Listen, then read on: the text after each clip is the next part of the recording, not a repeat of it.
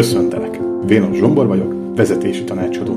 Ebben a podcastben vezetésről, önvezetésről, gondolkodásmódról lesz szó. John C. Maxwell azt mondja, hogy minden a vezetésen áll vagy bukik. Én hiszek ebben és abban is, hogy minden a saját magad vezetésén áll vagy bukik. Tarts velem, fejlődjünk együtt a vezetésben, önmagunk vezetésében. Sziasztok! Ebben a részben dr. Habl Tomka János, a Pünkösdi Főiskola tanárával fogok beszélgetni a vezetésről, vezetői bűnökről, tudásmenedzsmenti bűnökről. Ez egy több részes sorozat lesz, úgyhogy tartsatok velem itt az első részben is, ahol János életútjáról, érdekességekről, illetve az első három bűnről fogunk beszélgetni. Hogy mit kell tudni Jánosról? 1993 és 2014 között dolgozott a KPMG-nél vezetői beosztásban. Mondtam, a Pünkösdi Teológiai Főiskola tanára, emellett tagja a tudás, Magyar Tudásmenedzsment Munkabizottságának, a Magyar Mérnök Akadémiának és a Menedzserek Országos Szövetségének. 93 és 2004 között elnöke volt a kevének, azaz a keresztény vezetők és üzletemberek társágának. Emellett a Pest hidegkúti reformációs gyülekezet presbitere. Hogyha ez még nem villanyozott fel, akkor négy könyvet írt a menedzsmentről, ezek közül három a Bibliához kapcsolódó vezetési gyakorlatokról, illetve mit kell tudni a Bibliában, illetve bibliai menedzsment egykor és most. Emellett pedig a tudás, megosztott tudáshatalom címe jelent meg egy másik könyve. János, megkérlek, hogy egy kicsit te is mesélj magadról. Hát én, én főiskolai tanár vagyok, és a vezetéstudományi tanszék vezetője. A, hát röviden az életutamról, szakmai életutamról, én eredetileg villamosmérnök vagyok, és mérnök tanár. Ez az eredeti hivatásom, nem sokat dolgoztam villamosmérnőként egy évet, és aztán átkerültem a az informatika területére, hát akkor még számítástechnikának nevezték, ott én a Nemzetközi Számítástechnikai Oktató és Tájékoztató Központnál voltam. Öt évet számítástechnikai oktató, és közben elkezdtük az egyik kollégámmal, ezekben az időkben elkezdtünk GMK-ba dolgozni. Nem tudom, ez ismerős ez a fogalom, ez a gazdasági... Nem, épp akartam kérdezni. Gazdasági munkaközösség. Hát ugye e, e, ez a 70-es e, évek végén vagyunk, és a 80-as évek elején vagyunk, és a munka mellett csináltuk gazdasági munkaközösségbe, ez kisvállalkozás volt, és alkalmazói szoftvereket fejlesztettünk, utána olyan sok megbízásunk volt, hogy kiléptünk a, a számoktól, szám, mai számaknak az egyik jogelődje volt, kiléptünk, és e, akkor a következő öt éves periódusban így GMK-ban e, alkalmazói szoftvereket fejlesztettünk különböző iparvállalatok számára, van hétig, bocsánat, és én 87-ben kerültem ki Nyugat-Németországba dolgozni szoftverfejlesztőként. Egy év múlva ki tudott jönni a családom is. Akkor már feleség, gyermek? Igen, hát úgy mentem már ki, hogy amikor kimentem, akkor két gyermekünk volt, feleségem két gyermekünk, és ott született Néme, eh, Nyugat-Németországban a harmadik gyermekünk, és 90, ugyanarról a helyről fizikailag Észak-Németországból, Bréma közeléből jöttünk vissza, eh, de már Németországból, mert ugye van 7 és 93 között volt egy nagy esemény itt Magyarországon is, meg, meg Európában is. Hogy, hogy visszajöttek? Az, hát eredetileg is úgy terveztük, hogy, hogy csak ide, ideglenesen megyünk ki, tapasztalatot szerezni, nemzetközi tapasztalatot szerezni, hogy pont akkor jöttünk vissza 93-ban, hát ennek az volt a, az egyszerű oka, azt a pénzt, amit megkerestem az első években, azt elvesztettem a, a későbbi években a saját vállalkozást többekkel csináltam ott Németországban, és ez, ez aztán bedőlt, és azért jöttünk haza, de viszont egy óriási tapasztalat volt, és tapasztalatot szereztem, másképp nem tudtam volna megszerezni. Hát a tanulópénz egy kicsit magas volt, de, de hát komoly tanulmányoknak mindig meg kell fizetni az árat. És akkor 93-ba kerül, jöttünk nem vissza. Ez a szemlélet mindig részese volt az életednek, vagy ezt ekkor sajátítottad el? Hát elvileg korábban is tudtam, és akkor vált ez élővé és gyakorlatívá. Teljesen te, óriási nehézségek voltak, amikor visszajöttünk. Tart, a, tartoztam a német adóhivatalnak, de megegyeztünk, hogy én azt le fogom törleszteni, nem akartam úgy hazajönni, hogy becsukom az ajtót csak. Még mondtam, hogy vissza is akarok majd menni valamikor és óriási nehézség abban a kis lakásba jöttünk vissza, amiben már nem akartunk visszajönni. Nem volt a gyerekeknek iskola, óvoda, semmi, ez egy váratlanulós döntéssel volt, de nem csodával határos módon, hanem csodákon keresztül tudtunk aztán újra talpra állni.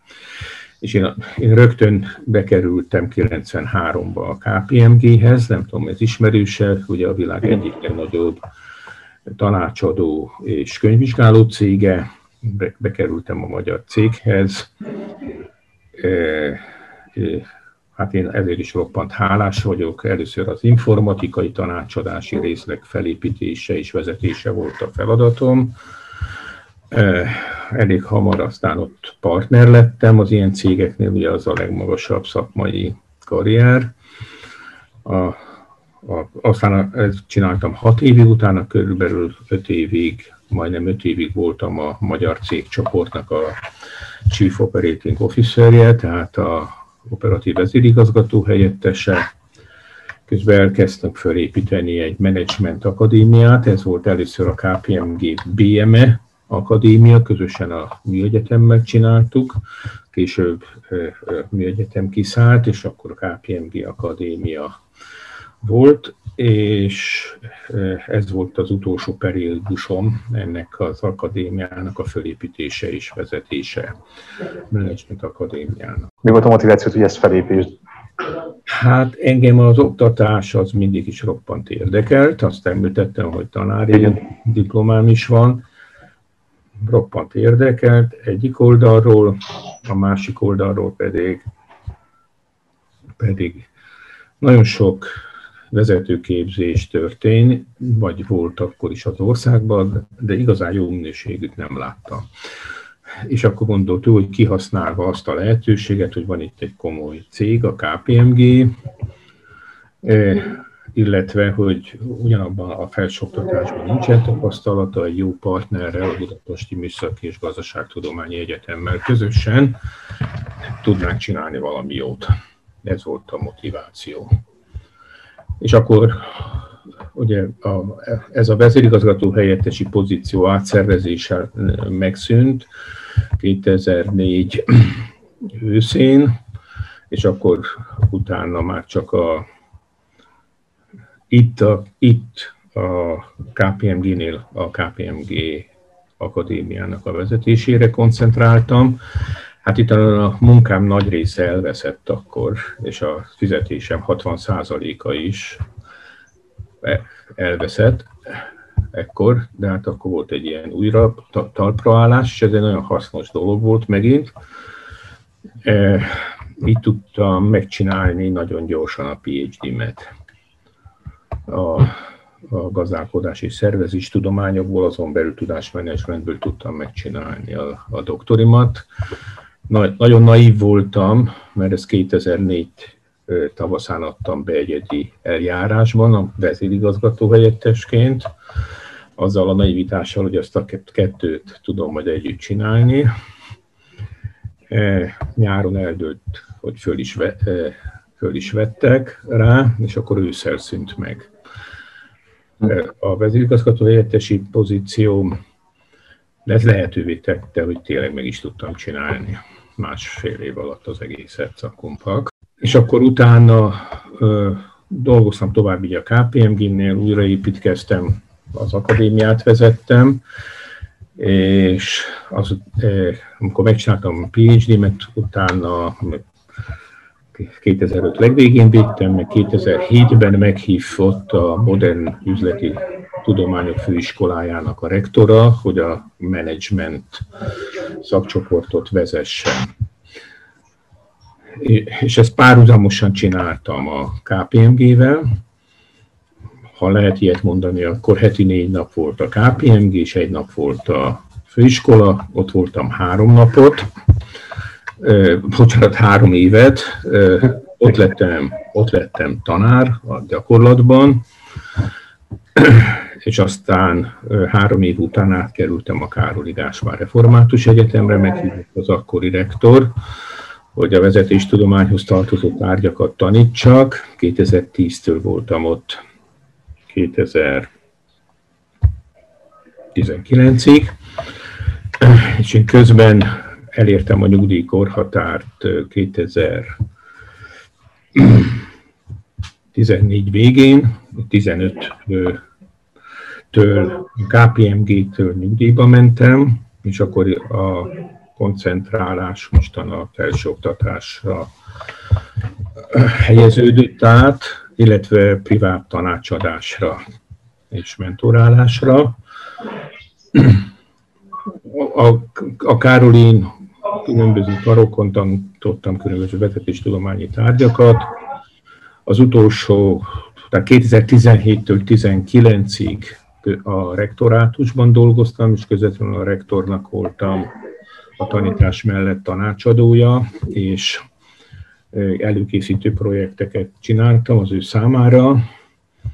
Neki befejeződött a rektorsága, jött egy új rektor 2019 ősztől, és ő nem tartott igényt a, az én munkámra. Tehát azért jöttem el, megegyeztünk, és kerestem még új lehetőséget, és a teológiai főiskola meghívott őket, nem ismertem korábban igazából, és itt a számukra ez egy nagyon fontos terület volt, hogy ők fel akarják építeni a, vezet, a keresztény alapú vezetéstudományi képzéseket.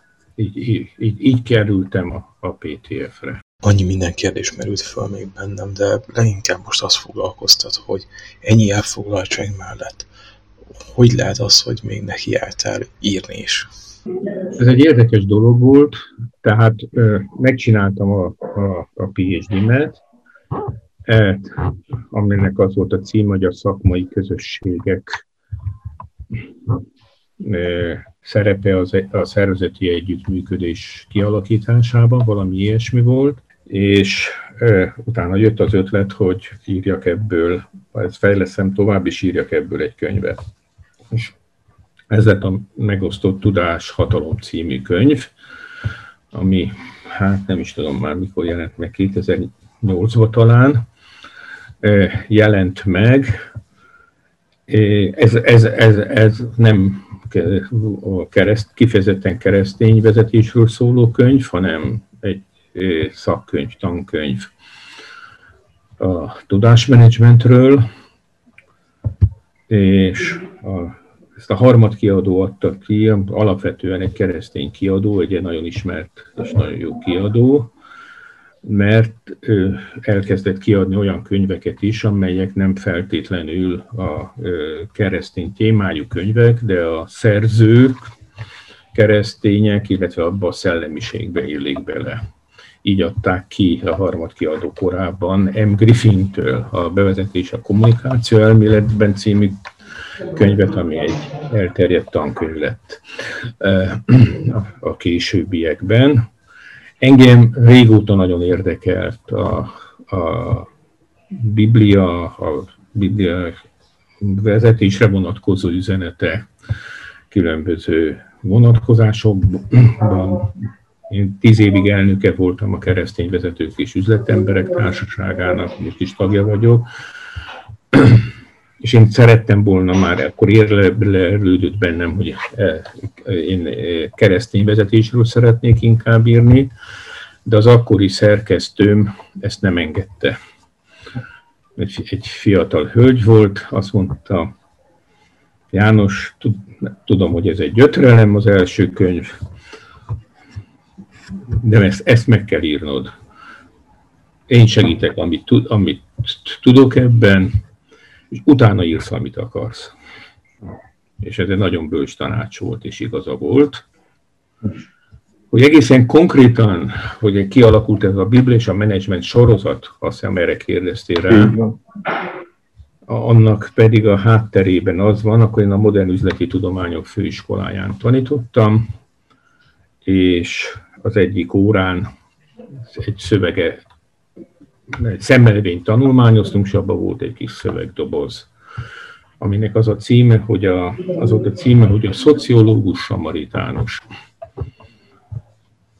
És arról szól a történet, de bármilyen szakmát be lehetne helyettesíteni, hogy két szociológus megy a nagyvárosban, és ott látnak a járdán nagyba főbe verve fekszik egy ember vérző vértócsában, tovább sétálnak, beszélgetnek, hát szörnyű dolgok történnek a világban, valakinek segíteni kellene rajta. Ennyi. És akkor a hallgatóimat, ez egy gazdasági főiskola, gazdaság, a hallgatókat megkérdeztem, hogy tudják-e mi az, hogy szociológus egyáltalán, azt, hogy nagyjából igen, és megkérdeztem tőlük, hogy tudják-e mi az, hogy samaritánus vagy szamaritánus, ugye kétféleképpen is ejtik. Hát itt a legjobb találat a mentőautó volt. Mert hát a, a samaritánus mentőszolgálat. Ott azért látták. Én akkor tartottam egy intermedzót az, az órán, egyrészt fölraj, elmondtam a bibliai példázatot, történetet az a Samaritánusról, és azt fölskicceltem egy korabeli térképet a táblára, hogy hogy volt abban az időben, 2000 éve Palesztina, hogy volt a három országrész, Júdea, Samária és Galilea, és hogy utálták a samáriaiak és a zsidók egymást, és hogy sokszor ezek átmentek inkább a Jordánon túlra, hogyha délről kellett menniük, inkább plusz három nap gyaloglást bevállaltak, annyira utálták egymást, csak ne kelljen átmenni rajta ezt így fölvázoltam. Na, és hogy végül is egy, a történetben egy ilyen ember segítette a zsidón, szemben a pappal és a templom szolgával, az pedig elfordította a fejét, és nem. Negyed, negyed óra, intermezzo, utána közben azért aztán folytatom az órát is, gondolkozom rajta, hogy hoppá, hát ezek a szerencsétlen fiatalok, nem tudnak az irgalmas samaritánusról, nem hallottak. Pedig hát rengeteg csodálatos képzőművészeti alkotás is született. Tehát ha nem is a Bibliából, de legalább a kultúrából kéne tudni róla.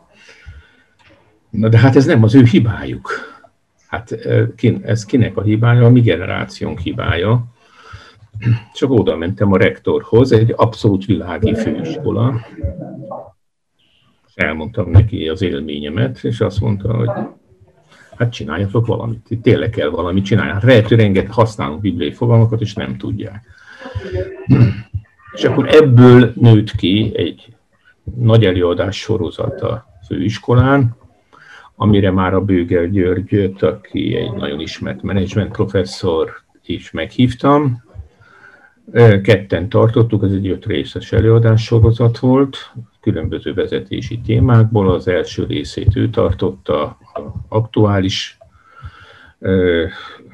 a témának az aktuális vonatkozásairól és mai példákról. Hát így mazsolázgattunk, mi a vezető dolga, változás, menedzsment és ilyenek. Utána egy jól szavaló diák felolvasta a Bibliából, a világi főiskolán felolvasta az által kijelölt szakaszt, a Bibliából, és arról én tartottam egy esettanulmányt. Hát és aztán ez öt dolog volt, és utána azt mondtuk, hogy hát most jó lenne, hogyha az megjelenne valahogy könyvben is. Először csak gondolom, kibővítettük az öt témát tízre, és írtunk egy könyvet, akkor még ez nem volt terve, hogy ez sorozat lenne. És aztán így az évek során jöttek a témák és gondolatok. És végül lett belőle három kötet. Három kötet, az a címe ugye, hogy a Biblia és a Management, az az alcíme. Az első kötet volt a Hát akkor meg is mutatom, hogyha ez, ha ez podcast, akkor ezt nem, akkor csak neked mutatom meg.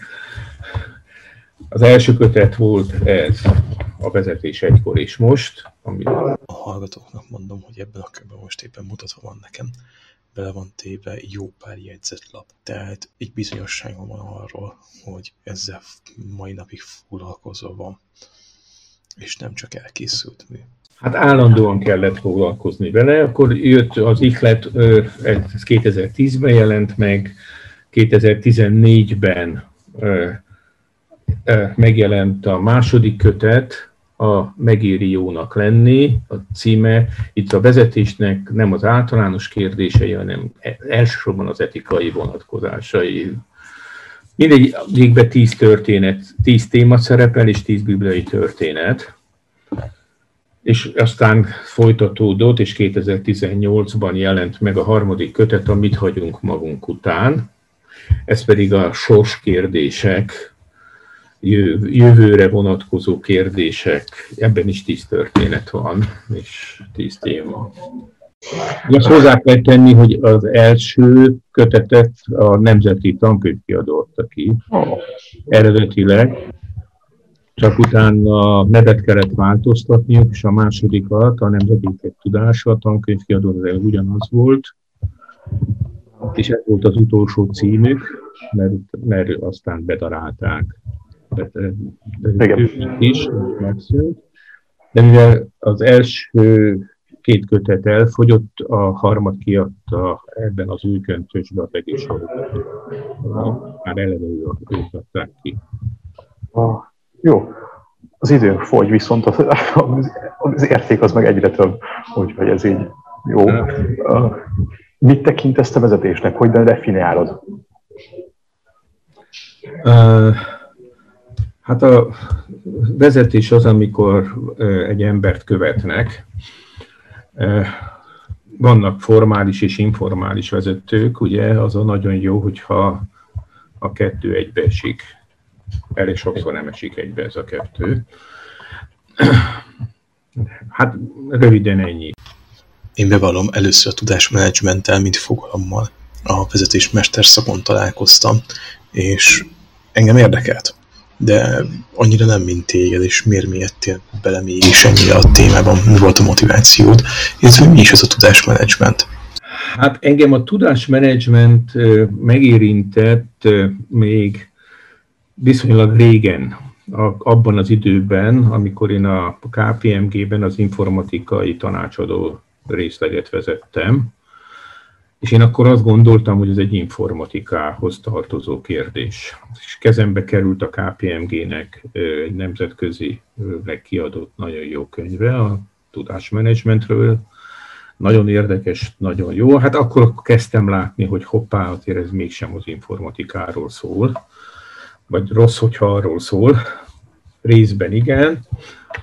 E, illetve aztán ugye beke, ö, operatív vezérigazgató helyettes lettem, és hát akkor pedig hát a gyakorlatban szembesültem azzal, hogy hoppá, itt egy iszonyú nagy tudás halmozódott föl a KPMG-n belül, és de az, hogy ez, ez szervezeti tudássá váljon, és szervezetileg hasznosítható tudássá váljon, ez egy hihetetlenül összetett feladat. És már ebben az időben is voltak olyan kezdeményezések, hogy, hogy szakmai közösséget, ez a Communities of Practice nevű konstrukciót hoztam létre a KPMG-nél, és nem úgy neveztük, mert azt nem szabadott így nevezni, és akkor így jöttek ezek a, a tapasztalatok, és akkor amikor megérelődött bennem, hogy én, én, én PhD-zni akarok, az is egy érdekes dolog, hogy miért, akkor azt nem mondom, hát e, ezzel a témával foglalkoztam, és akkor ezért. Volt egy tanulmány, amit átküldtél nekem, a vezetők hét főbűne ről, és hogy erről egy kicsit tudnál nem mesélni. Nem is emlékszem pontosan, hogy melyiket küldtem el. Először egy olyan cikket írtam, hogy két a menedzsmentben, Na, most néhány év, múlva, néhány év múlva küldtem el, hogy a vezetők hét főbűnne a tudásmenedzsmentben. Így van, ezt küldted el. Jó, ezt hát nagyon sok, nagyon sok átfedés van a kettő között. Volt egy kis, Volt is egy kis bevezető az előtte lévő, az előző témáról. Jó, jó, jól emlékszel rá. És akkor mi, itt mi a kérdés ezzel kapcsolatban? Hogy mi, mi is, miért, miért, miért, miért, miért írtad ezt a cikket, illetve hogy mi is az a hét fő, Azért írtam ezt a cikket, mert ahogy említettem először, először, tehát én, én ugye alapvetően az utóbbi években nagyon intenzíven foglalkozok menedzsment kérdésekkel, és azon belül egy fő területem a vezetés etikai kérdései. Én a Károli Gáspár Református Egyetemen, a jogi karon, a doktori iskolában a vezetői etika tárgynak voltam tárgyfelelőse, és hát ott, és én először én ezzel foglalkoztam, hogy hétfőbűn a menedzsmentben, általában a menedzsmentben. Hogy ezt ki kell mondani, mert nagyon sok van, és akkor egy később, én, én tagja vagyok a Magyar Tudományos Akadémiának, van egy tudásmenedzsment munkabizottsága, annak tagja vagyok, és akkor egy pár év múlva meg kiadtak egy tanulmánykötetet, és akkor én ezt a cikket még oda adaptáltam. Ezért, ezért adaptáltam oda, igen. A kedvenc, a kedvenc management előadó, író, az John C. Maxwell. Neki van egy 101-es sorozata, és az egyik ilyen századik az az etika. Ebben a könyvben azt mondja, hogy nincs olyan, hogy vezetői etika, hanem csak etika van. Erről neked mi a véleményed? Azt gondolom, hogy és az egyik fő bűn itt az üzleti etika létjogosultságának a tagadása a hét fő bűn közül. Itt, itt alapvetően háromfajta megközelítés van, háromfajta gondolkodás van. Az egyik az, és az is nagyon elterjedt, hogy az üzleti életben nincs helye etikai kérdésekről beszélni. A mai napig nagyon elterjedt ez. Ez a kérdés, az etika az egy szép dolog, a magánéletre vonatkozik, de lehet művelni üzletet etikai megfontolások nélkül, kifejezetten pragmatikus, technokrata alapon. Van egy, van egy elég elterjedt. Ma már ez eléggé, eléggé, legalábbis a szavak szintjén ezért ezt már kevesen mondják, de nagyon sokan gyakorolják, még a mai napig is, hogy az etikának és az üzletnek az két különböző terület semmi köze egymáshoz. Van, akik ezt még most is kijelentik, ezt a gondolatot. Pedig a közgazdaságtan az etikából nőtt ki egyébként. A történetileg egyébként. Akkor a másik nagyon komoly szemlélet, hogy amit említettél, Maxwell is ezt képviseli, de mások is, hogy mondjam, még ismertebb menedzsment guruk, például nem tudom, Péter Drucker neve ismerőse, de ő az egyik legnagyobb menedzsment guru, és ugyanezt képviseli ők, és mind a ketten abból a megfontolásból képviselik ezt, hogy nincsen kétfajta etika. Nincs olyan etika, amit egy ember vasárnap használ, és egy olyan, amelyiket pedig a hétköznapokban a munkahelyén. Hogy ez, nem, ez, ez egyszerűen az embernek a teljes meghasonlásához vezet, és, és nincsen. És van egy harmadik szemlélet, és én ezt képviselem, egyetértve Druckerrel és Maxwell-el, de, de, de olyan értelemben van üzleti etika, hogy van orvosetika. ahogy van génetika, ahogy van politikai etika. Tehát szak, vannak szakmai etikák. Ilyen értelemben gondolom, hogy van, van az üzleti etikának létjogosultsága, vannak olyan területek, ugyanaz a mag, ugyanaz az alap, de vannak olyan területek, amivel kell foglalkoznia, mint szakma etikával az üzleti életben. Tudsz mondani rá egy példát? Hát például igenis kell foglalkozni olyan kérdésekkel az üzleti etikának, hogy egy, egy cégnél leépítést kell végrehajtani. Akár tömeges leépítést kell végrehajtani. Ugye azt nagyon sokan, akik csak általános etikával foglalkoznak, ha foglalkoznak, vagy általában, azzal se foglalkoznak, arra eljutnak, hogy tehát ez etikailag, ezt nem lehet ilyet csinálni, hogy kirugdosok az embereket. De a másik oldalról meg akkor szembesülünk azzal, ha nem rugdossuk ki az embereket egy adott helyzetben, akkor ezzel borzasztó rosszat teszünk az egész szervezetnek, az egész cégnek, az egész össze fog dőlni, és még a, a, a sok embernek rosszat teszünk, és a cégnek rosszat teszünk, stb. És akkor fölmerül a kérdés, hogy hogyan lehet ezt, egy ilyet etikus módon megvalósítani. Leépítést a cégnél.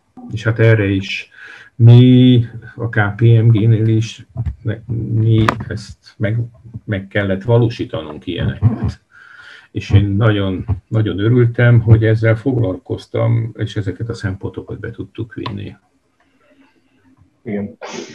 Ez, egy valóban egy lényeges etikai, cégetikai kérdés, és főleg itt Covid után, előtt, közben, hogy, hogy ez így most hogy is néz ki egy, egy olyan vállalatnál, akik nem tudtak adott esetben átállni, vagy megnyitni, Igen. amikor lezárások voltak. Hát az első kérdés, vagy az első az most már megvan, vagy mi az általános főbűn. Mi a második? Hát a második főbűn az, azért lenne etikusnak, mert megéri.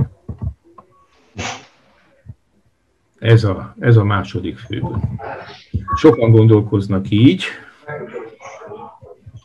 hogy hát inkább kérdezzél. Jó. Ez a cím. Jó. Uh, alapesetben nekem ez, hogy vagy az merült fel bennem, hogy ezzel megjátszom, hogy etikus vagyok, de valójában pedig mindenki tudja, hogy nem. És, és ebből egy csomó hátrányod lesz, hogy amikor csak megjátszol valamit. Úgyhogy jól látom, akkor ez ezt foglalja magában. Nagyon sok, hát igen, ilyesmit. Nagyon sok szervezet van olyan az utóbbi időben, meghirdetnek etikai programokat a szervezetek, és a etikus vállalat díj is van, ez, ezek borzalmas dolgok szerintem. E, egyes emberek eljutnak oda, hogy, hogy oké, okay, ezt halljuk, ezt súlykolják belénk, hogy etikusnak lenni az megéri hosszú távon. Főleg, meg hogy kidolgoztak etikai kódexeket, ha így érünk, ez megéri. Ez azért veszélyes, roppant dolog, hogyha valaki azért lesz csak etikus, és nem néznek őszintén szemben, hogy mit jelent ez, hogy akkor is etikusnak kell lenni, ha nem éri meg. Sőt, akkor kell igazán etikusnak lenni. Ezzel nem néznek szembe. Itt az a probléma ezzel kapcsolatban, hogy, hogy Na, itt puskázok egy kicsit. Van egy szerző páros, Alf, Alford és Nauton, magyarul is megjelent egy könyvük, az a címe, hogy Management, ha számít a hit. És amikor megjelent a könyvük, én ott voltam a könyvbemutatón, és tőlük személyesen is hallottam, hogy van egy ilyen elterjedt vélemény, hogy a jó erkölcs az a jó üzlet és ők maguk azt mondják, hogy ez három szempontból sajnos nem igaz. Ez, ez, ez a helyzet, ez egy hibás okoskodás. Mert ők ezt úgy értették, hogy a, a, ugye az a jó üzlet, amikor jó, minél több profitot lehet a tulajdonosoknak biztosítani, és akkor mindenki elégedett lesz, Ez egy abszolút hibás okoskodás ez. Azért többek között azért hibás okoskodás, na jó, egyszerűen nem igaz. Azt látjuk először is, hogy nagyon sok vállalatnál nagyon sok profitot termelnek erkölcstelen módon. Sőt, sőt, még talán több profitot is. Ez az egyik oka. A másik oka, másik hogy ez nagyon hibás okoskodás, hogyha ezt súlykolod az emberekbe, hogy jön egy nehézség, Emlékszem, a KPMG-nél is volt egy ilyen időszak, ez még a 2008-2010-es gazdasági válság idejében volt. KPMG nagyon er-, etikus cég egyébként, és próbálták a vezetők is az etikát képviselni. Nem csak azt mérték a teljesítmény értékelésnél, hogy mit ért el az ember, hanem azt is, hogy hogyan. Tehát az etikai dimenzió ugyanúgy számított egy mátrixban, de kevés cég teszi fel ezt a kérdést, hogy hogyan érted el azt, mit elértél. Amikor bejött a, a 2008-as gazdasági válság, ugyanazok a vezetők, akik még pár hónapja más mondtak, azt mondták a középvezetőiknek, hogy nem érdekel, hogy hogyan, hozd az eredményt. És akkor ilyenkor, ilyenkor az emberek cinikussá tudnak, cinikusak lesznek, és azt mondják, hogy eddig megvezettek minket, eddig azt mondták, hogy lehet, és most pedig nem lehet, akkor teljesen elveszíti az alapot egy szervezet, hogy etikus magatartásra ösztönözze az embereket. Hát, és az is nagyon, ez a magatartás, egy harmadik ok is mondja azt, hogy nagyon rossz, hogy, hogy, hogy ha nem őszintén segíti egy szervezet, egy cég, mondjuk a non-profit szervezeteket, ugye nagyon elterjedt ez a, ez a CSR mozgalom, ez a Corporate Social Responsibility, meg ilyesmi, de, de ez, ez, ez nagyon hamar kiderül, hogy ez képmutatás, vagy marketing előnyöket akar ebből szerezni egy cég, ez, ez is egy nagyon veszélyes folyamat ebben. Ezért ez a második bűn. Ez is egy nagyon érdekes kérdés, hogy, hogy mikor veszíted az embereinek a bizalmát, hogy mikor nyered meg éppen őket. Ha jól látom, akkor a harmadik bűn az a lemondás a szakmai közösségek dilemmával való szembenézéséről címet kapta. Hogy miért pont ezt a címet adtad neki, és mit is jelent ez? Én inkább így első beszélgetésre azt mondom, hogy én inkább venném az általános hétfőbűnt, a, a mentet, és ott úgy hangzik ez, hogy lemondás a verkőcsi ítéletalkotásról. Azért, mert ennek a szakmai közösségekre való alkalmazásáról van szó, de akkor sokat kéne beszélni a szakmai közösségekről, és a lényegéről, és arra most nyilván nincs idő de ebből fakad. Lemondás az erkölcsi élet alkotásról, egy hihetetlenül jellemző a, a korunkról, korunkban. E, van egy e, nagyon érdekes cikk, vagy volt egy tanulmány, Charlie Jackson, amerikai írónő, még 1948-ban írt meg egy híres novellát, ez volt a sorshúzás.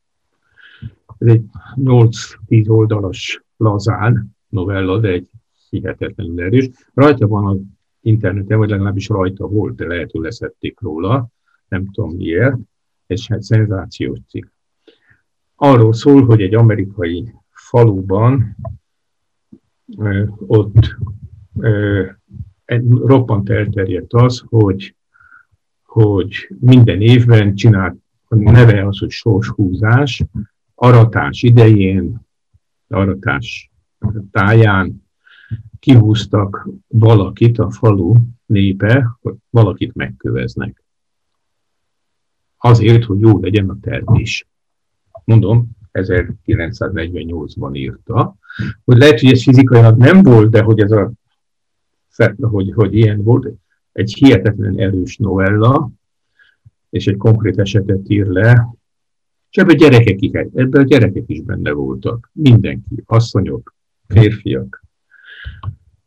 Na, egy izgalmas cikk. És ezt egy, egy a Dél-Kaliforniai Egyetemen egy szépírás tanító hölgy, Kay Haggard szépírás tanított, negyed századon át, különböző, hát ez ilyen posztgraduális képzésben szépírás tanított, és ezzel alatt mind tanulmányoztak cikkeket, és mindig az adott kornak megfelelően vette elő a, a cikkeket, vietnámi háború idején, stb. Erkölcsi szabad, vagy a szexuális szabadosság, stb. stb. Ezt a sorshúzást minden éve vette, 25 éven keresztül. És az volt a döbbenetes élmény utolsó alkalommal, amiről ír, ezt a dolgozatát 1997-ben publikálta, az volt a megdöbbentő a számára, hogy korábban az emberek, akármilyen korosztályú emberek, akármilyen történelmi pillanatban ezért borzalmasnak tartották, és ért, ért, érezték ennek az erkölcsi, erkölcsi üzenetét, hogy mi az, hogy megkövezünk egy embert, így megköveztek. És próbálja az ember, és a teljes közönyösek voltak a hallgatók, intelligens hallgatók, különböző foglalkozásúak, és e, ez is egy nagyon érdekes tanulmánya volt, hogy próbálja kiszedni az emberekbe. És olyan válaszok jönnek, érdekes volt, hát oké, okay, nem volt rossz. Igen, olyan érdekesnek tűnt. És mi a véleményed róla? Mi a véleményetek róla? Hát semmi. Hát, ha az a közösség így ítélte meg, ha az ő számukra ez volt a kultúra, akkor igen. Aztán, hát hogyha, vallá, hát, hogyha itt vallási kérdésekről van szó, akkor, hát, akkor ez megengedett. Visszakérdez az írónő, hogy egyre gyűlik benne a feszültség, de hol volt egy, egy vallásség? Semmiféle, nem lát, hol látnak a hallgatók? Ja, hát azt nem tudják, azt csak gondolták. És így ilyen teljesen ebbe az állapotban kerültek, hogy nem tudjuk. Tehát, hogy ez a kulturális és etikai relativizmus ba ásnak, és ez nagyon-nagyon jellemző, ha nem ilyen mértékben, de más formákban korunk, korunkra. Fölfüggesztjük az egy az erkölcsi alkotás, hogy nem merjük megmondani a nyilvánvaló bűnt sem. És, és azért a vezetőknek, mert a vezetőknek meg hatalmas feladata lenne az, hogy ők fölhívják rá a figyelmet, és megakadályozzák a saját eszközeikkel, ami egy szervezetben is történik erkölcstelenség. Köszönjük szépen a betekintést az életedbe, illetve a menedzsmenti bűnökbe. Következő alkalommal folytatjuk. Részemről a megtiszteltetés. Sziasztok! Köszönöm, hogy velem voltál ebben a részben. Kérlek, küld el egy ismerősödnek, akinek szerinted fontos lehet ez az epizód. Ha tetszett, iratkozz fel, hogy ne maradj le a következő részekről. Látogass el a vénoszsombor.hu oldalra, ahol még több hasznos információt megtalálsz. Hamarosan ismét találkozunk.